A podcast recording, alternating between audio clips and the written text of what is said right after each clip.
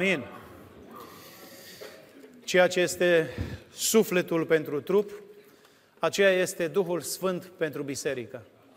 Și mă rog din toată inima, așa cum a cântat și corul, să se coboare Duhul Sfânt pentru ca să reîmprospăteze biserica. Dragii mei, vă invit să deschidem Cartea Sfântă Biblia la Faptele Apostolilor, capitolul 2, de la versetul 1 la versetul 21. Am să citesc textul Scripturii, pe care dacă aveți Bibliile, vă rog să-l urmăriți din Cartea Sfântă Biblia.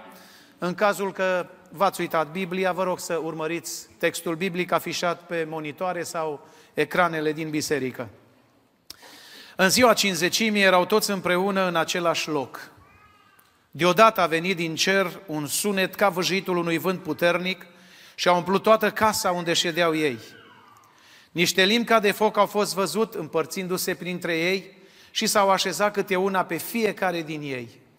Și toți s-au umplut de Duhul Sfânt și au început să vorbească în alte limbi, după cum le da Duhul să vorbească. Și se afla atunci în Ierusalim iudei, oameni cucernici din toate neamurile care sunt sub cer. Când s-a auzit sunetul acela, mulțimea s-a adunat și au rămas încremenită, pentru că fiecare auzea vorbind în limba lui. Toți se mirau, se minunau și ziceau unii către alții. Toți aceștia care vorbesc nu sunt galileeni? Cum dar îi auzim vorbind fiecăruia din noi în limba noastră în care ne-am născut? Parți, mezi, elamiți, locuitori din Mesopotamia, Iudeia, Capadocia, Pont, Asia, Frigia, Pamfilia, Egipt, părțile Libiei din Cirena, oaspeți din Roma, iudei sau prozeliți, cretani și arabi, îi auzim vorbind în limbile noastre lucrările minunate ale lui Dumnezeu. Toți erau uimiți, nu știau ce să creadă și ziceau unii către alții, ce vrea să zică aceasta? Dar alții își băteau joc și ziceau, sunt plini de must. Atunci Petru s-a sculat în picioare cu cei 11, a ridicat glasul și le-a zis, bărbați iudei și voi toți cei care locuiți în Ierusalim, să știți lucrul acesta și ascultați cuvintele mele. Oamenii aceștia nu sunt beți, cum vă închipuiți voi, căci nu este decât al treilea ceas din zi, ci aceasta este ce a fost spus prin prorocul Ioel. În zilele de pe urmă, zice Dumnezeu, voi turna din Duhul meu peste orice făptură. Feciorii voștri și fetele voastre vor proroci. Tinerii voștri vor avea vedenii și bătrânii voștri vor visa visuri. Dar chiar și peste robii mei și peste roabele mele voi turna în zilele acelea din Duhul meu și vor proroci. Voi face să se arate semne sus în cer și minuni jos pe pământ, sânge, foc și un vârtej de fum. Soarele se va preface în întuneric și luna în sânge, înainte ca să vină ziua Domnului, ziua aceea mare și strălucită. Atunci, oricine va chema numele Domnului va fi mântuit. Amin. Vă rog să reocupați locurile.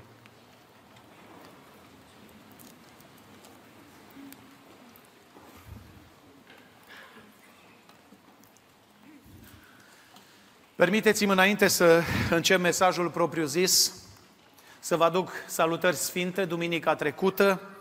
Prin Harul Domnului am fost în Spania, am slujit în biserica din Hetafe, unde păstor este fratele Emanuel Iordache. Am fost invitat acolo la o conferință de familii și apoi la slujbe în biserică, atât dimineața cât și după masă. Atât fratele păstor cât și frații de acolo vă transmit multe, multe salutări în Domnul. În timpul săptămânii am uh, călătorit în Portugalia, două biserici pe care le-am vizitat, miercuri seara și joi seara, biserica din Lole, o biserică păstorită de fratele Viorel Stan, vă transmite multe, multe salutări în Domnul, atât păstorul cât și biserica, și de asemenea biserica din Almasil, uh, fratele Mihai Popovici, uh, cel care m-a invitat, vă transmite multe, multe salutări, atât el, cât și fratele Liviu, care este păstorul bisericii și biserica vă transmit multe, multe salutări. Ne bucurăm să fim în casa lui Dumnezeu, mă bucur să fiu în biserică. Cu cât mai mult călătoresc, cu atât mai mult îmi dau seama cât de importantă este biserica. Cât de important este locul unde se adună credincioșii, cât de important este să fim în prezența lui Dumnezeu. Cât de important este să auzim glasul lui Dumnezeu printre miile de glasuri care se aud astăzi și care toate uh, aduc doar știri rele, există o singură voce care ne dă putere, ne încurajează, care ne edifică și aceasta este vocea lui Dumnezeu. Mă rog în această zi, mesajul pe care am să-l transmit să fie sub directa călăuzire și ungere a Duhului Sfânt. Și pentru asta, ca Duhul Sfânt să lucreze, El are nevoie de un cadru, un cadru pe care noi trebuie să-l pregătim. Când Dumnezeu s-a coborât pe Sinai, Dumnezeu a cerut poporului prin Moise să stabilească un cadru, un cadru al prezenței lui Dumnezeu. Și Dumnezeu a avut acolo câteva cerințe pentru popor. Și le știți, citindu-le în Exod, capitolul 19, veți vedea care sunt cerințele lui Dumnezeu pentru popor. În asemenea manieră, vedem în Cartea Faptele Apostolilor, de asemenea o cerință a lui Dumnezeu ca să se coboare Duhul Sfânt, transmisă prin Isus Hristos care a spus să nu vă depărtați de Ierusalim până nu veți fi îmbrăcați cu putere de sus. Să rămâneți în cetate, să rămâneți uniți, să rămâneți împreună, să nu vă dispersați, pentru că aceasta este cadrul unde se coboară Duhul lui Dumnezeu, într-o unitate a ucenicilor, a creștinilor. Și de aceea biserica este importantă, pentru că biserica nu-i clădirea, ci este comunitatea umană vie în Isus Hristos. Ea are o întreită misiune de edificare, multiplicare și ucenicizare și această biserică, ca să fie uh, biserica lui Dumnezeu și să lucreze Duhul Sfânt în ea, are nevoie de unitate. Faptul că suntem aici înseamnă o adunare, dar faptul de a fi uniți e cu totul altceva. Noi putem să fim aici o mie, putem să fim două mii, putem să fim trei mii. Important este dacă suntem uniți, nu doar adunați. Și mă rog din toată inima Duhul Sfânt să realizeze această unitate sfântă pentru ca să poată lucra. Amin. În această zi aș vrea să îmi intitulez mesajul De ce este important să fim botezați cu Duhul Sfânt? Sau să pun întrebarea altfel, este important să fii botezat cu Duhul Sfânt? De ce e așa de important botezul cu Duhul Sfânt? Vreau să clarific câteva lucruri. Există curente numite cesaționiste care spun în felul următor. Astăzi, Duhul Sfânt nu mai botează, cum a botezat doar în secolul I. Doar biserica primară este cea care a beneficiat de botezul cu Duhul Sfânt. După secolul I s-a încheiat acest canon biblic în anul 100 Noul Testament a fost încheiat, iată creștinii aveau Vechiul și Noul Testament, aveau Biblia și de azi înainte Duhul Sfânt nu mai lucrează cum lucra în secolul I.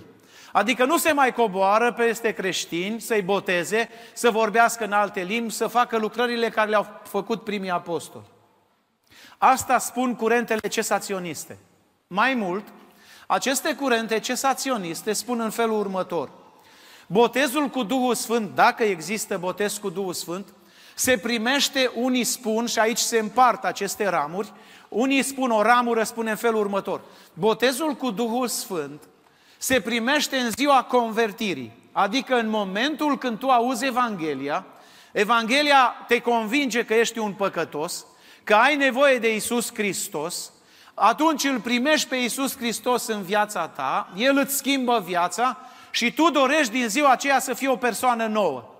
Convertirea înseamnă botez cu Duhul Sfânt. Din punct de vedere biblic, nu. Dar asta spun ei. Alții spun, a doua ramură, nu la convertire primești botezul cu Duhul Sfânt, ci botezul cu Duhul Sfânt îl primești atunci când intri în apa botezului, când intri în apa botezului, conform lui Isus, care a intrat în Iordan, când Ioan a văzut cerul deschis, când a văzut pe Duhul Sfânt în chip de porumbel și auzind glasul ceresc de sus, iar Isus fiind în apa botezului, Sfânta Treime fiind prezentă, atunci primești botezul cu Duhul Sfânt. Greșit. În ambele situații greșit. Botezul cu Duhul Sfânt este o experiență separată de convertire, o experiență separată de botezul în apă, Botezul cu Duhul Sfânt este o experiență separată de aceste lucrări ecleziastice. Și pentru asta am să le explic cu Scriptura. Să vedem de ce este important să fii botezat cu Duhul Sfânt. Aș vrea să vedem în primul rând botezul cu Duhul Sfânt când are loc. Când are loc botezul cu Duhul Sfânt? Ca și Biserică Pentecostală, credem în lucrarea Duhului Sfânt, credem că Duhul Sfânt lucrează astăzi. Credem că a lucrat în trecut și credem că va lucra în viitor. Ceea ce am citit aici despre ceea ce spunea Apostolul Petru, credea și el la fel. Apostolul Petru spunea, așa cum se cita deja aici, spunea că în zilele de pe urmă, spunea profetul Ioel, un profet al Vechiului Testament, preluat de Apostolul Petru, apostol în Noul Testament, și care vorbește despre lucrarea Duhului Sfânt ca o lucrare nu doar prezentă atunci, ci și ca o lucrare viitoare. În zilele de pe urmă, adică în vremurile care le trăim noi, zice Dumnezeu, voi turna din Duhul meu peste orice făptură. Feciorii voștri și fetele voastre vor proroci, tinerii voștri vor avea vedenii și bătrânii voștri vor visa visuri. Iată, sunt trei aspecte, trei operații pe care le face Duhul Sfânt în timp ce El lucrează în biserică. Feciorii și fetele prorocesc, tinerii au vedenii și bătrânii au visuri. Bineînțeles, nu în biserică. În biserică trebuie să stăm treji, da? Există așa, nu știu, o chestie care nu mi se pare că ceva nu e în regulă. Sunt unii care în biserică nu pot să stea treji, iar acasă n-au somn. Nu e un lucru curat. Mă rog ca Duhul Domnului să ne trezească și visele care le au frații bătrâni să le aibă acasă, dar să le aibă de la Domnul. Tinerii să prorocească în biserică, feciorii și fetele să aibă, tinerii să aibă vedenii, feciorii și fetele să prorocească, Dumnezeu să lucreze în biserică. Dar aș vrea să vedem, iată, sunt trei momente, am să dau aici uh, Trei argumente biblice când creștinii primari au fost botezați cu Duhul Sfânt. Când e momentul acela de botez cu Duhul Sfânt? Când poate Duhul Sfânt să boteze o persoană? Din punct de vedere biblic sunt trei, uh, avem trei argumente. Unu, Duhul Sfânt poate să boteze pe cineva în timpul rugăciunii. Este frumos să avem momente de stăruință, sunt biblice. Dar nu numai în momentul de stăruință Duhul Sfânt poate să boteze o persoană. Duhul Sfânt poate să boteze o persoană ori și când, în momentul rugăciunii. Astăzi biserica a început cu rugăciune și începând cu rugăciune, Duhul Sfânt a putut să boteze pe cineva în timp ce ne rugam. Credeți lucrul acesta? Iată faptele apostolilor, capitolul 2, este un argument biblic. În timp ce era biserica și se ruga, n-au făcut o stăruință specială pentru botezul cu Duhul Sfânt, ci biserica pur și simplu s-a adunat la rugăciune. Comunitatea aceea de 120 de creștini, de ucenici, se adunau într-o casă pe care ei o numeau biserică și acolo în biserică se rugau. Și în timp ce se rugau, ei s-a întâmplat minunea, s-a coborât Duhul Sfânt. Un al doilea moment când Duhul Sfânt poate să boteze pe cineva este prin punerea mâinilor apostolilor sau slujitorilor. În Faptele Apostolilor, capitolul 8, versetul 17, Biblia ne spune că samaritenii au primit cuvântul lui Dumnezeu. S-au convertit, s-au întors la Domnul și după ce s-au întors la Domnul, chiar au fost botezați în apă. Versetul 16 spune așa, vă rog să, să-l puneți, căci nu se coborâsă încă peste niciunul din ei, ci fusese numai botezați în numele Domnului Isus. Atenție! Aș vrea să subliniez aici în numele Domnului Isus. Există așa numită grupare branhamistă, care este și în Baia Mare și oriunde. Branhamiștii spun în felul următor, botezul în apă nu este complet dacă l-ai făcut în numele Tatălui, al Fiului și al Duhului Sfânt. Ăsta spun ei, nu e un botez biblic. Botezul biblic este botezul care îl faci numai în numele lui Isus. Și atunci creștinii care înghit această învățătură și chiar ajung să o creadă, mai fac încă un botez, și anume botezul în numele lui Isus, ceea ce este în afara Scripturii. De ce este menționat aici botez în numele Domnului Isus? Vă spun de ce. Pentru că între creștinii care s-au adunat atunci, gândiți-vă că erau și evrei și neevrei, adică dintre neamuri. Biserica Domnului nu mai făcea, nu mai era șovină, nu erau doar iudei, ci în Biserica lui Hristos pot să pătrundă și evrei și neamuri. După cum Petru a avut acea vedenie, cu acea masă, cu cu acele mâncăruri pe care erau mai puțin atrăgătoare, acele târătoare și acele lucruri care erau pe masă și glasul divin i-a spus taie și mă... el n-a înțeles atunci vedenia, abia mai târziu, când a ajuns în casa lui Corneliu și a văzut că Duhul Sfânt s-a coborât și peste neamuri, a zis, uită cum lucrează Dumnezeu. Biserica era un amalgam, dacă vreți, de neamuri și evrei. Atât pentru evrei, cât și pentru neamuri, Isus trebuia să fie clar pentru ucenici, nu era doar un profet, nu era doar un împărat, ci Isus Hristos, după cum spunea Petru, era Dumnezeu din Dumnezeu adevărat. Botezul în numele lui Isus, însemnând pentru primii creștini că ei cred că Isus Hristos este Dumnezeu. Și de aceea botezul în numele lui Isus însemna acesta, ce spunea Isus. Adică botezul cum a spus Isus, așa să-l faceți. Asta înseamnă botez în numele lui Isus. Și cum a spus Isus să-l facem botezul? Mergeți în toată lumea, propovăduiți Evanghelia la orice făptură. Cine va crede și se va boteza va fi mântuit, iar cine nu va fi osândit. Și cei ce vor crede, cum să se boteze? Botezați în numele Tatălui, al Fiului și al Duhului Sfânt. Acesta este botezul lui Isus. Să-l facem cum a zis Isus, altfel nu-i botezul lui Isus. Și astfel ucenicii au fost botezați în apă. Atunci Petru și Ioan și-au pus mâinile peste ei și aceștia au primit Duhul Sfânt. Deci iată că în al doilea rând, botezul cu Duhul Sfânt, nu numai în timpul rugăciunii, ci acum, dacă tu ești atent la predică, în timp ce rostesc această predică, dacă cuvântul Domnului uh, pătrunde în inimă, străpunge inima ta, poate Domnul, dacă nu ești botezat, să te boteze cu Duhul Sfânt. Amin. Și în al treilea rând, prin punerea mâinilor, ucenicii și-au pus mâinile peste, uh, peste cei care erau adunați acolo și spune că în momentul când apostolii și-au pus mâinile, Duhul Sfânt s-a coborât peste ei. Uh, Faptele Apostolului, capitolul 10, versetul 44, la predicarea Evangheliei, fapte 8 cu 17, prin punerea mâinilor și fapte 2, la rugăciune. Acum aș vrea să vedem de ce este important să fim botezați cu Duhul Sfânt. Aș vrea să vă pun o întrebare uh, să fie cât mai convenientă. Dacă nu vă cer prea mult, puteți să ridicați mâna sus cât sunteți botezați cu Duhul Sfânt? Dumnezeu să vă binecuvânte. N-am vrut să întreb pe cei care nu-s botezați ca să nu se simte nimeni ofensat. Însă mă rog din toată inima Dumnezeu să se coboare peste biserica sa. De ce este important să fim botezați cu Duhul Sfânt? Iată, am să prezint câteva argumente pentru care botezul cu Duhul Sfânt este o necesitate. Creștinii noștri de acum 20 de ani, de acum 30 de ani, puneau un accent deosebit pe botezul Duhului Sfânt. Până acolo încât făceau niște afirmații cărora astăzi unora nu li se par teologice. Despre asta o să vorbesc, cum v-am zis, altă dată, și anume spuneau în felul următor, dacă nu ești botezat cu Duhul Sfânt, nu ești mântuit.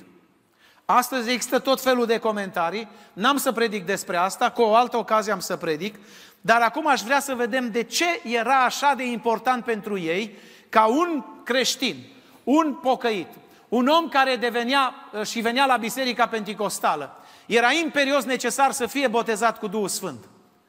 Cultul Pentecostal astăzi are o regulă foarte clară pentru cei care vor să fie ordinați în slujbe ecleziastice de păstori, prezbiteri, diaconi, prima condiție pentru ei este să fie botezați cu Duhul Sfânt. Aceasta este o condiție prioritară. Dacă nu ești botezat cu Duhul Sfânt, nu poți să fii ordinat păstor, prezbiter, diacon. Este bine și chiar indicat lucrul acesta nu doar pentru ei, ci eu zic că pentru toată biserica. Bine ar fi și în comitet tot să fie botezați cu Duhul Sfânt. Bine ar fi și în biserică, și în cor, și în formații, tot să fie botezați cu Duhul Sfânt. Și am să vedem de ce. În primul rând, Botezul cu Duhul Sfânt este important, vă rog să notați, pentru că în momentul botezului cu Duhul Sfânt, acel creștin primește putere. Putere de la Dumnezeu. Ce putere? Nu este vorba de o putere samsonică. Puterea de a ridica greutăți. puterea de a face minuni, cum am văzut unii exagerând în lucrarea Duhului Sfânt în America, și anume sunt oameni care pretind că botezați cu Duhul Sfânt, intră în arene și iau greutăți mari și le ridică ca și se pretind cu puteri samsonice. Alții, exagerând, se duc uh, în cușca leului și stau acolo și îi poruncesc leului în numele lui Iisus, stai acolo să nu mă mănânci. Nu despre asta e vorba. Despre ce puteri este vorba? Avem nevoie de această putere. Iată, am să prezint câteva puteri care le face botezul cu Duhul Sfânt. Nu le face convertirea, nu le face botezul în apă, nu le face membria la o biserică, nu le face faptul că ajungi în comitet, nu le face faptul că ești într-o formație, ci le face strict botezul cu Duhul Sfânt. În primul rând, putere de a predica Evanghelia și putere de a trăi Evanghelia. Uitați-vă aici în Faptele Apostolilor, capitolul 2. Când batjocoritorii s-au ridicat ca să pună la îndoială lucrarea Duhului Sfânt, cine se ridică primul care are un curaj deosebit să înfrunte această credință care nu era biblică a batjocoritorilor și să le spună oamenii aceștia nu sunt beți. Cine este? Petru. Cum de Petru acum are curaj și în grădina Ghețiman, când a promis solemn lui Isus că nu o să-l părăsească indiferent ce s-ar întâmpla, când ajunge în curtea marelui preot, tremură tot și spune nici nu-l cunosc, nici nu l-am văzut, nici nu știu cine-i. De ce Petru atunci este diferit de Petru de acum? Diferența o face un singur lucru. Duhul Sfânt s-a coborât peste Petru și peste ucenici. Și acum au curajul ca să predice Evanghelia. Și iată cum predică Evanghelia. Petru nu predică Evanghelia oricum, ci cuvântul lui Petru spune Biblia că străpunge atât de puternic inimile lor, încât la numărul ucenicilor de la 120 s-au convertit foarte mulți. S-au întors la Dumnezeu. Aproape 3000, spune Biblia. Diferența între un om care nu are Duhul Sfânt, botezul cu Duhul Sfânt, și un altul care are botezul cu Duhul Sfânt, este că atunci când predică Evanghelia, un creștin botezat și umplut de Domnul cu Duhul Sfânt, cuvântul lui Dumnezeu trebuie să străpungă inima, nu doar mintea. De aceea există diferență între predicatori și predicatori, între predici și predici. La o predică îți vine să dormi, te plictisești și nu simți nimic și la altă predică parcă zici de ce o terminat așa de repede. Diferența nu o face predicatorul. În primul rând o face Duhul Sfânt al lui Dumnezeu. Dacă Duhul lui Dumnezeu motivează predica, dacă Duhul lui Sfânt în primul rând îl mișcă pe predicator, va mișca și biserica. Dar dacă la propria ai predică, predicatorul cască și îi somn, cum să fie biserica trează? Mă rog din toată inima Duhului Dumnezeu să ne umple cu putere pentru ca mesajele care le transmitem să alungă orice duhuri de somn, orice alte duhuri și un singur duh să se simtă în biserica Domnului, Duhul lui Dumnezeu. S-a ridicat Petru și a spus, oamenii aceștia nu sunt beți. Este primul apologet al bisericii. Vă dați seama ce a riscat Petru atunci? Atunci era dreptul roman, era justiția romană, erau iudeii care au primit autorizare de la romani ca să-și manifeste iudaismul și împotriva iudaismului o religie ilegală care apară, calea cum se numeau ei. Are curaj Petru în fața unui imperiu, are curaj în fața unei religii care era aprobată de imperiu, să se ridice și să spună, nu aveți dreptate ce spuneți, oamenii ăștia nu sunt beți. Cât sunt creștini astăzi care au curajul în fața acestui infern care vrea să vină peste noi, să schimbe moralitatea creștină, să lovească în principiile sfinte. Cât suntem dintre noi care avem curajul să ne ridicăm și să stăm vehement împotriva acestui sistem? Ne mulțumim că venim și suntem consumatori de programe. Venim și stăm în biserică liniștiți, nu vrem să ne deranjeze predicile, nu vrem să ne deranjeze cântările, nu vrem să ne deranjeze prorociile, nu vrem nimic și nimeni să ne deranjeze. Suntem bine cum suntem și nu vrem să fim deranjați. Biserica nu e un loc unde vii să te simți bine, nu e un loc unde să vii să te simți ca la un restaurant, dacă îmi place mâncarea mai vin, dacă nu, nu mai vin la restaurantul ăsta, schimb restaurantul, mă duc la altul. Biserica e un loc unde ori s-ar putea Duhul lui Dumnezeu, vorbindu-ți, să te trezească și să nu te simți bine. Să te simți chiar inconfortabil, chiar rușinos, să-ți pleci capul și să zici, Doamne, mă pocăiesc. Sau refuz și nu mai vin aici. Asta este biserica. Biserica nu e un local unde să te simți bine, să vii aici că-ți vin prietenii, că-ți vin rudenile, ci biserica trebuie să fie locul unde te cheamă Dumnezeu să slujești. Petru a avut curajul acesta. A ridicat glasul și a zis, voi l-ați răstignit pe Domnul Slavei. Sunteți vinovați cu toții și ei străpunși la inimă. Pentru că Evanghelia când este predicată curată, ea străpunge. De multe ori am primit mesaje și mi s-a spus așa pe telefon, dacă mai predici Evanghelia în felul acesta curând, o să fii dat la o parte. Cum adică? De ce? Dacă vrei să spui adevărul, pregătește-te de suferință. Hristos nu ne-a trimis să predicăm o Evanghelie confortabilă, o Evanghelie luxoasă, o Evanghelie care să nu deranjeze pe nimeni, ci din potrivă, cum spune Luther, oriunde predicată Evanghelia asta, curată, cu acuratețe așa cum, ea, cum este ea, rezultatul va fi totdeauna conflictul. Pentru că, așa cum spune în fapte, unii își băteau joc și alții acceptau ce spunea Petru. N-ai curaj să spui vecinului tău de Isus Hristos, ne ducem până la lună și înapoi, cum spunea unul din filozofii români, dar avem problema în a trece strada și a face cunoștință cu vecinul, în a spune colegului care stă acum în bancă lângă tine, poate de prima dată venit, să-i spui de Isus Hristos, n-ai curaj, ți-e rușine. Rușinea asta nu vine din Duhul Sfânt, ci dintr-o lipsă a Duhului Sfânt. Mă rog din toată inima Dumnezeu să umple toată biserica cu Duhul Sfânt. Baia Mare are nevoie de Evanghelia lui Hristos, de oameni integri, de oameni cu curaj, de oameni care să fie hotărâți să spună păcatului păcat și adevărul e adevăr, neprihănirii neprihănire. Dumnezeu să ridice astfel de oameni întotdeauna. N-au fost iubiți acești oameni. Au fost renegați, au fost dați afară, au fost arși pe ruguri, au fost crucificați, pentru că au avut curajul să spună adevărul. Însă curajul acesta n-a venit din firea lor, ci în urma unui botez cu Duhul Sfânt. Avem nevoie de putere pentru ca să se vindece bolnavi. Avem nevoie de putere pentru ca să legăm puteri demonice. Avem nevoie de putere ca să ne putem ruga în împrejurări dificile. Avem nevoie de putere pentru ca să avem discernământ. Știți, o lume confuză, un creștinism mai confuz ca acum n-a fost niciodată. Creștini care nu mai știu care este direcția. Creștini care cred că este bine oricum să mergi pe calea lui Dumnezeu. Și dacă încerci să le atragi atenția, vinovatul ești tu, nu ei. Pentru că lipsa prezenței Duhului Sfânt nu are decât confuzie. Rezultatul este confuzie. Confuzie spirituală. Dragii mei, Biserica lui Dumnezeu este o biserică chemată să fie sub puterea lui Dumnezeu. Și ca să fie această putere a lui Dumnezeu, este imperios necesar să fii botezat de Domnul cu Duhul Sfânt. Nu există altă soluție să primești putere decât prin coborârea Duhului Sfânt. Botezul cu Duhul Sfânt nu este doar vorbirea în limbi. Pentru cei mai mulți consideră că botezul cu Duhul Sfânt, cel mai important lucru din tot botezul cu Duhul Sfânt este să vorbești în limbi. Da, Vorbirea în limbi este primul semn exterior al botezului cu Duhul Sfânt, dar nu este ultimul, ci este primul semn. Urmează după aceea roada, urmează darurile, urmează mult mai multe lucruri, dar cei mai mulți creștini s-au oprit la faptul că au vorbit în limbi. Și săptămâna asta au venit la stăruință, l-a botezat Domnul cu Duhul Sfânt și după aia nu-l mai vezi.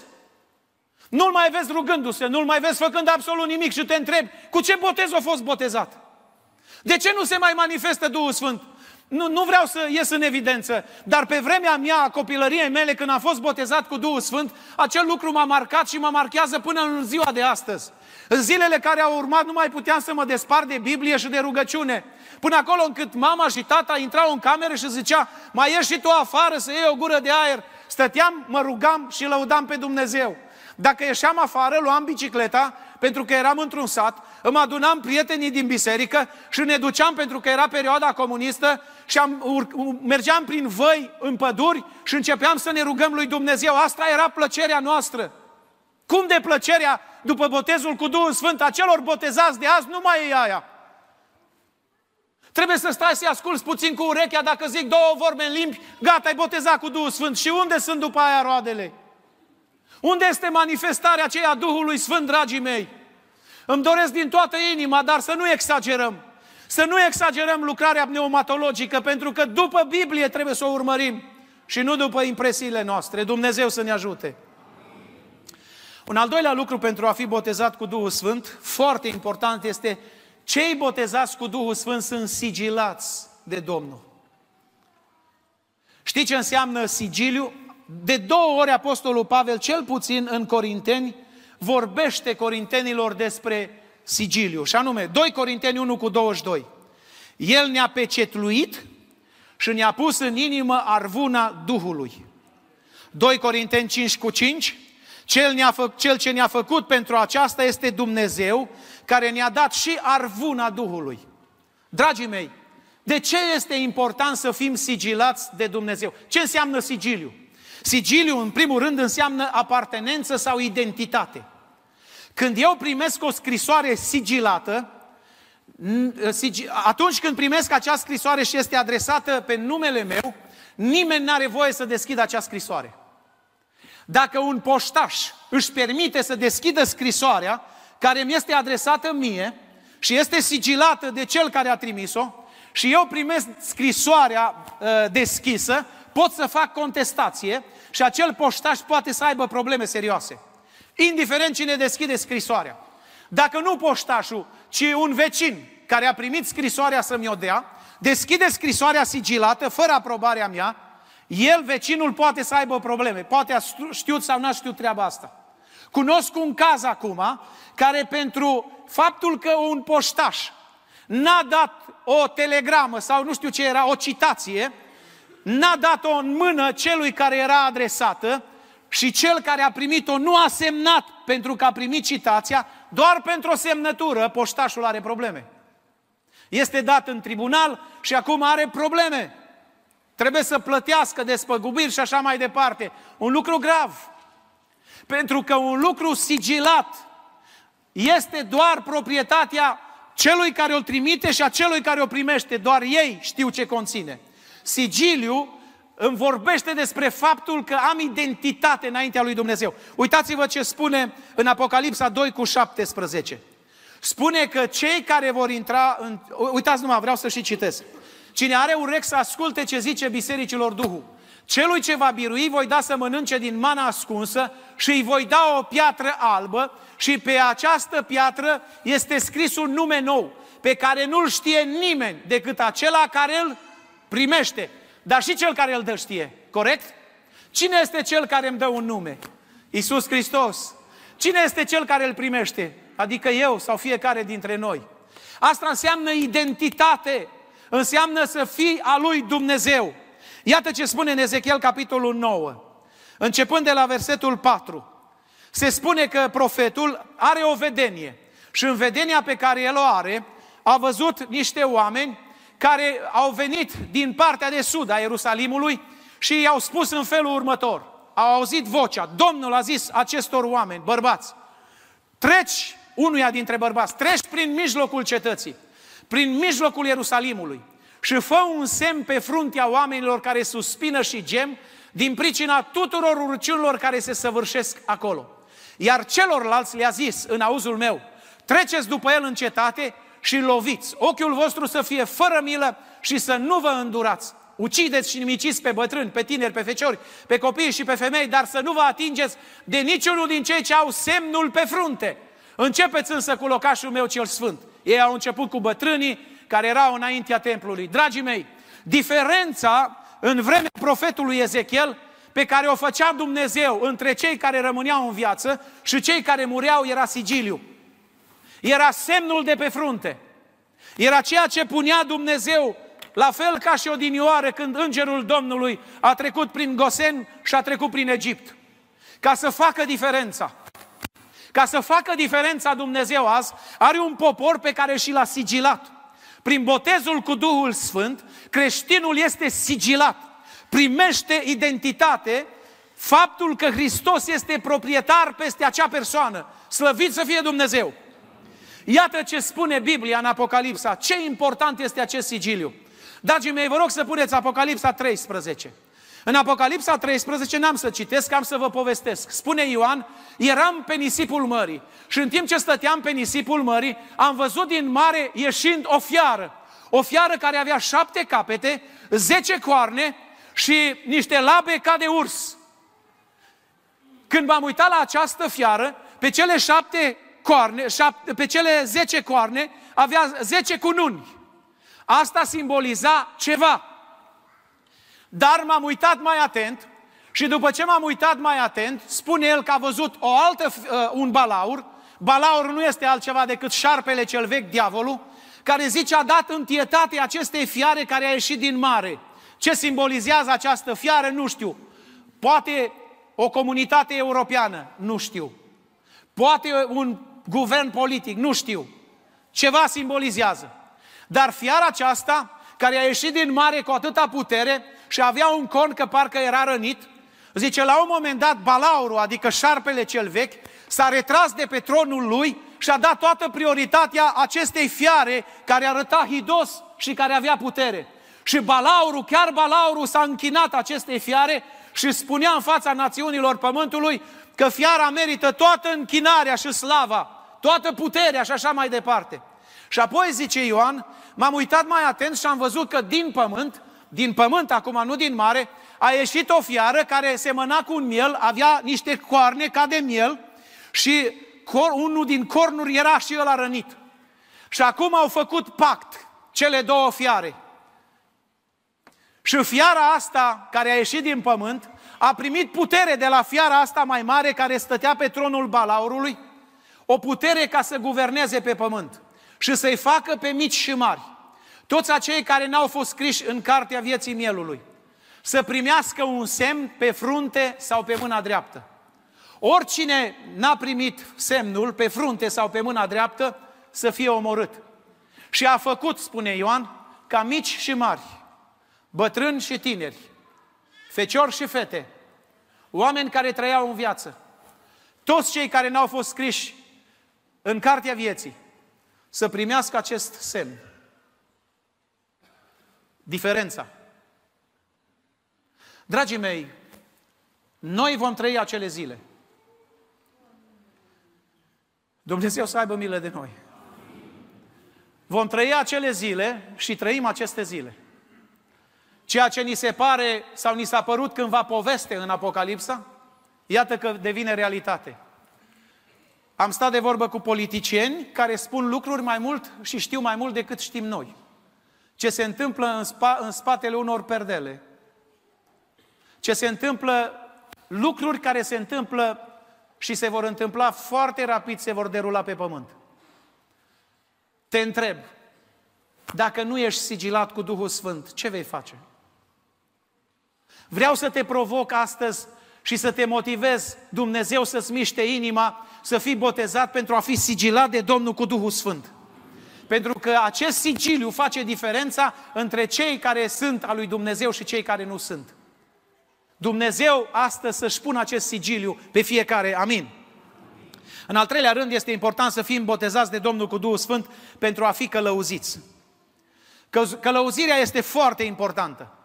Știi, faptul că nu știi anumite lucruri nu te absolvă de a plăti vinovăția. Zilele acestea când am fost în Portugalia, am avut un telefon luat de aici din România. Și atunci când l-am luat de aici, l-am luat cu uh, minute nelimitate, internet nelimitat. Și mă gândeam că în toată comunitatea europeană internetul e nelimitat. Însă, după două zile, după ce am folosit internetul în Europa, am primit numai un mesaj că telefonul dumneavoastră și datele mobile vă sunt blocate. N-am știut de ce, pentru că am plătit întotdeauna și se plătește rata la telefon. Cum de telefon acum este blocat?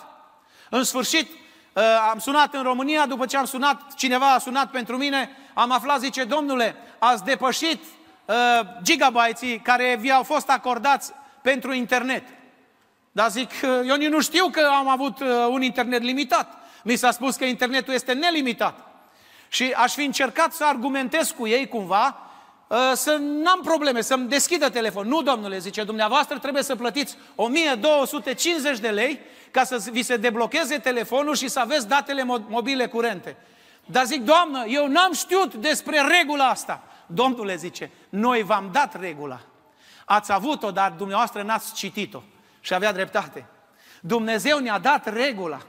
Însă dacă noi nu o citim, prin asta noi nu scăpăm. Plătim, la urmă plătim. Avem nevoie de călăuzirea lui Dumnezeu. Frați și surori, Domnul Isus a spus în felul următor, cum călăuzește Duhul Sfânt? Cum călăuzește Duhul Sfânt? În primul rând, Duhul Sfânt ne călăuzește prin Scripturi. Citind Scripturile, suntem călăuziți de Dumnezeu.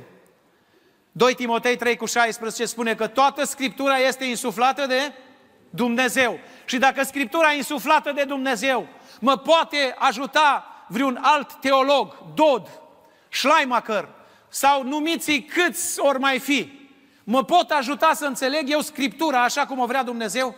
În primul rând, primul care mă călăuzește în înțelegerea Scripturii este Duhul Sfânt. E adevărat, școala este foarte bună, este chiar importantă. Școala te culturalizează, te informează, te ajută, dar nu-ți dă niciodată puterea care poate să o dea Duhul Sfânt. Duhul Sfânt ne călăuzește în slujire. Faptele Apostolului, capitolul 5. Apostolul Petru a avut discernământ când Anania a venit în biserică și când și-a pus un plan împreună cu soția ca să înșele biserica. Duhul lui Dumnezeu i-a descoperit lui Petru pentru că îl călăuzea Duhul lui Dumnezeu. Și știți cu toții ce s-a întâmplat în fapte 5. Ce ziceți dacă astăzi slujitorii am mai fi călăuziți în felul în care a fost călăuziți Petru? Câți ar mai fi în viață? De asemenea, Duhul Sfânt ne călăuzește în alegerea slujitorilor. Fapte 13 cu 2. Alegerea slujitorilor se făcea prin călăuzirea directă a Duhului Sfânt. Pe când slujeau Domnului și posteau, Duhul Sfânt a zis, puneți-mi deoparte pe Barnaba și pe Saul pentru lucrarea la care i-am chemat. Alegerea se făcea prin călăuzirea directă a Duhului Sfânt. Duhul Sfânt ne călăuzește în situații dificile. Fapte 20 cu 23 și Luca 21 cu 15. În Luca 21 cu 15 spune în felul următor. Dacă puteți, uh, spune acolo Domnul Isus o chestie pe care vreau să o subliniez ca să nu se interpreteze greșit.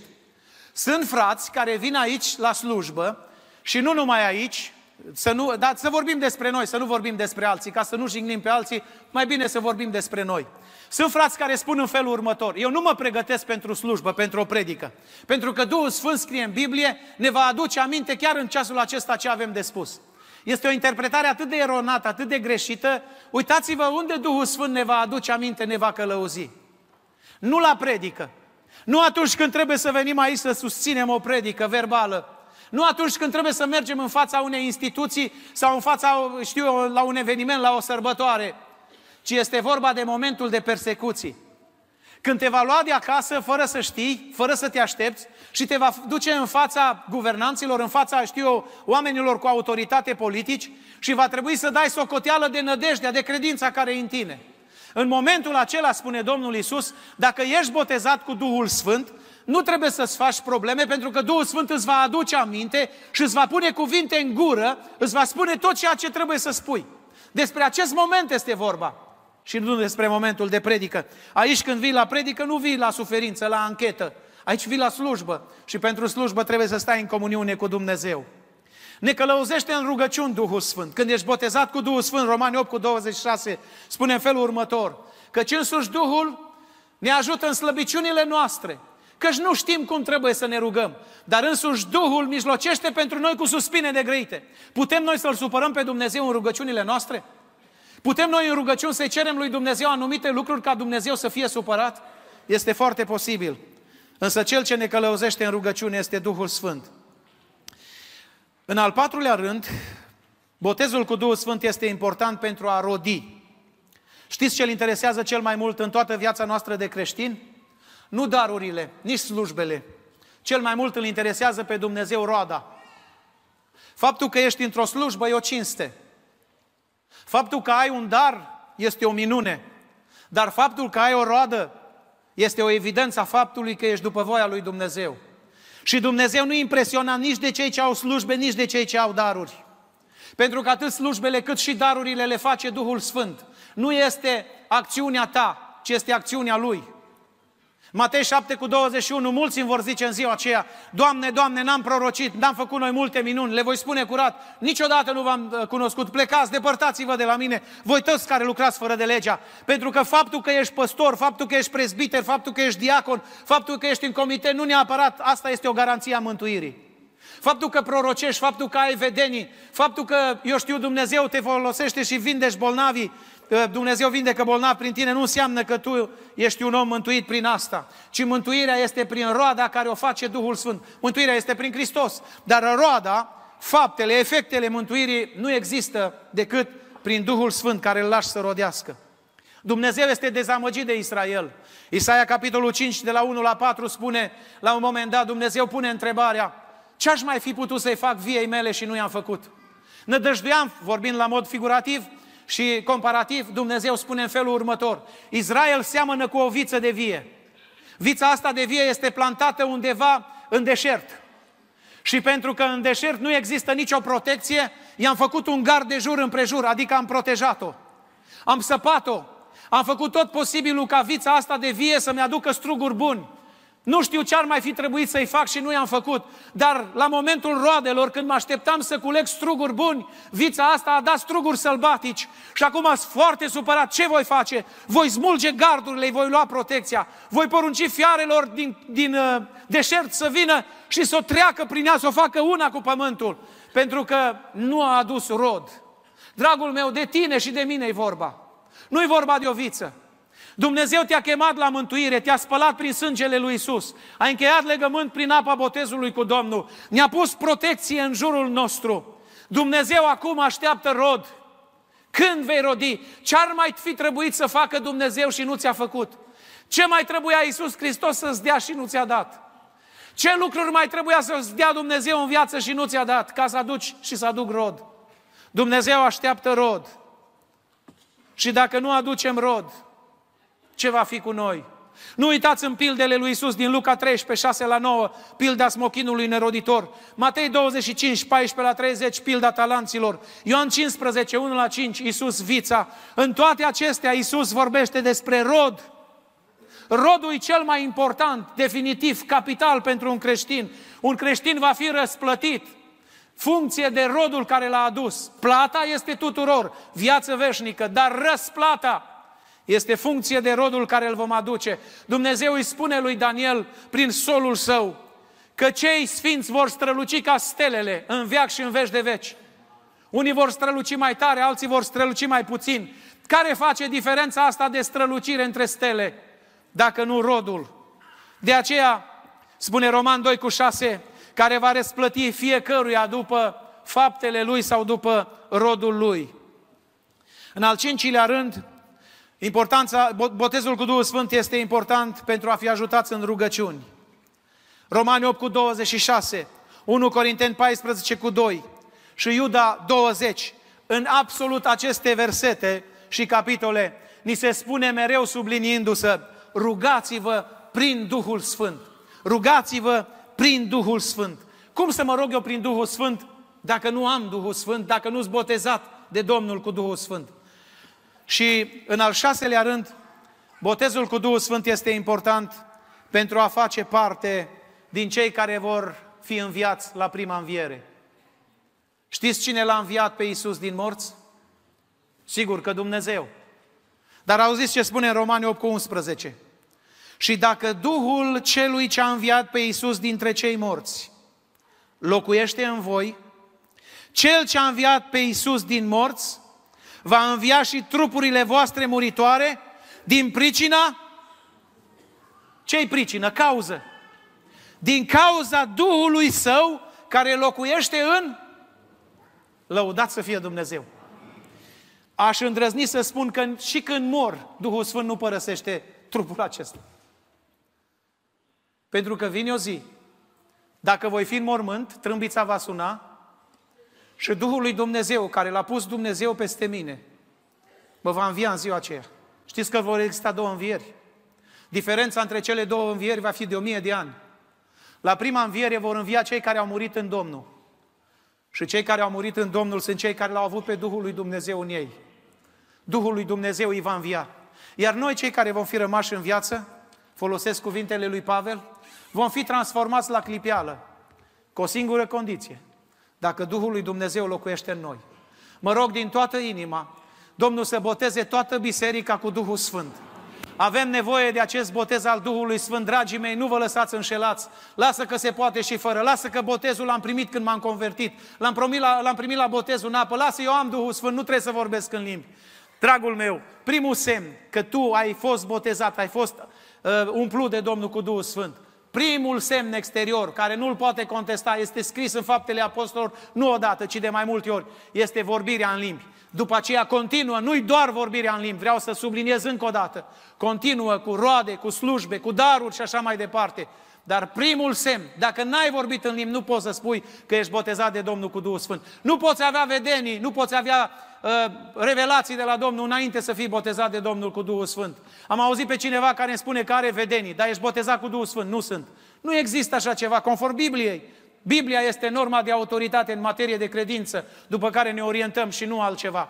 Dumnezeu să cerceteze întreagă biserica. Amin.